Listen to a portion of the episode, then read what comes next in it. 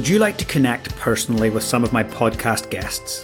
They are arguably some of the most influential leaders and high performers on the planet. Each month, members of my HPC, the High Performers Club, get to connect with a leadership titan in an intimate Q&A. They also get access to powerful high performance leadership coaching and monthly masterminds. There's only 20 seats at the leadership table. You can apply today by going to www.jjlaughlin.com forward slash HPC.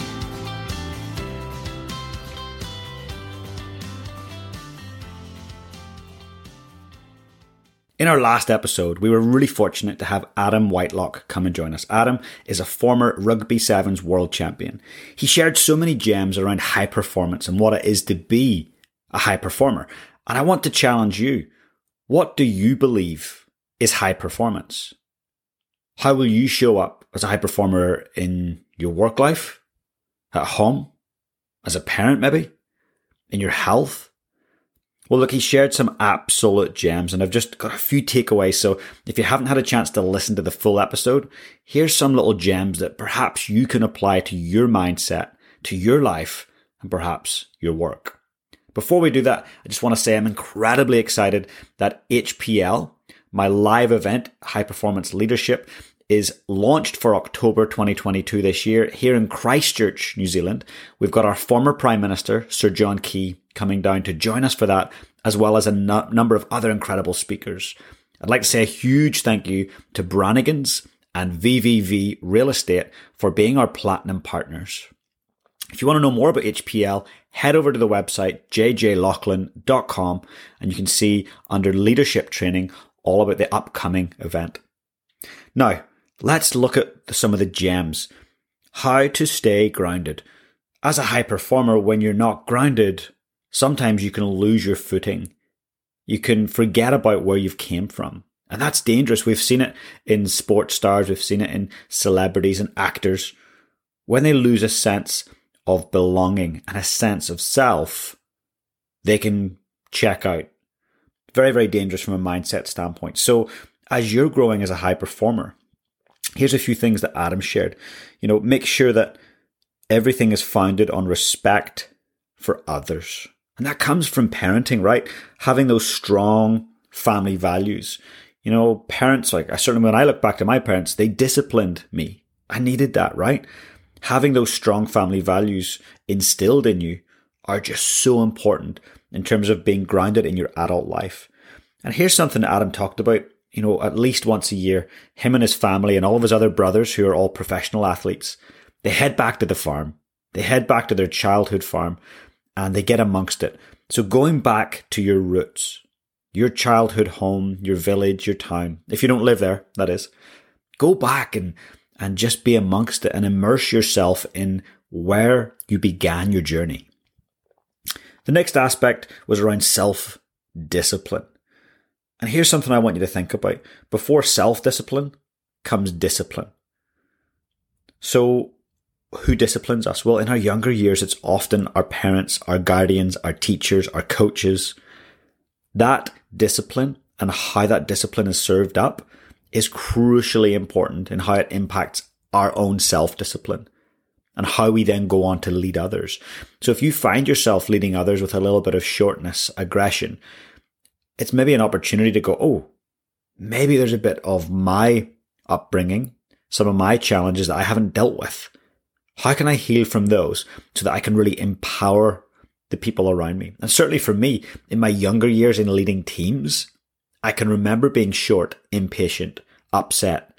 It wasn't pretty. But looking back, when I started to do the work on myself, and figure out my own flaws and forgive myself and forgive others and move forward, it certainly helped me to have better self discipline, healthier self discipline, and to discipline others in a more empowering way and really support their forward journey. One thing that stuck out on the interview with Adam was this I enjoy the struggle. And I questioned him on that. I wanted to unpack that. Most of us as humans, we're avoiding the struggle at all costs, right? But he says, look, I enjoy the struggle. And so we started to unpack it and he was very clear that all of his successes have not been luck. They've been through hard work and through incrementalism, incrementally building on each day at a time, showing up to that training session, reading that book, getting that coaching session, going the extra half a mile, just pushing yourself a little bit every day.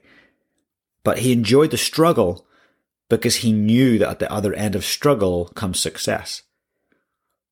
So often nowadays, people are quick to share their successes, right? You see it pop up on Facebook, whatever, social media. Very rarely do we see people want to share their struggles. People will really support you, believe you, understand you if you can share your struggles because they can all relate. Not one human has got through life without a struggle. So learn to enjoy the struggle. Realize that the struggle is the journey towards the outcome that you're trying to work towards. Build those habits and know that it requires consistency. And once you consistently build small, tiny habits, then you build momentum. Adam talked about tracking his wake up time. And I think his average wake up time across an entire year, and yes, he did track it and wrote it down, was 4.37 a.m. Now there's something with that. A lot of high performers are early risers. Why is that? I challenge you to think about that, why that might be. Last but not least, and before I do this, I just want to ask you, is there someone in your life who could do with listening to one of these podcasts? Please do me a favor and share the Lead on Purpose podcast with a friend. We have people on here who've ran countries, Fortune 100 companies. They're the world's top sports psychologists. People that have started with nothing and ended up buying the New York Yankee Stadium. All different types of people, one thing in common. They found their purpose, they continued to refocus on their purpose, and they really made a difference for themselves and the people around them. So please do me a favor and share this with one friend. Grab the link and just share it with them. And if you haven't already, please leave me a review on Apple Podcasts or a, rating on Spotify. It just hugely helps me to grow the podcast and reach more amazing people like you. So here's the last takeaway. You can either get inspiration or desperation. Both will help you to drive towards your potential. Adam talked about times when people put the pressure on him as an athlete and said, We need more from you when he already thought he was giving it all. And out of desperation to really impress and to really step up and reach that potential, he went to the next level. He achieved much closer to his potential. So sometimes it's when somebody inspires us, we step up. But also desperation is such a great motivator. And we've seen that time and time again throughout history. You know, we look at different people. Harriet Tubman comes to mind back in the late 1800s, an amazing woman who freed hundreds and hundreds of slaves, putting her own life at risk. She fled slavery herself out of desperation. And then she used inspiration to inspire many, many more to follow her. What is it that you're working towards? What do you want to be world class at? What do you want to be a high performer in? Is it as a parent? Is it as a leader? Is it to reach your potential and figure out your purpose? I want you to think about that today. And I'm looking forward to sharing our next guest coming up this weekend. So make sure you check back in. But for now, get out there and lead your life on purpose.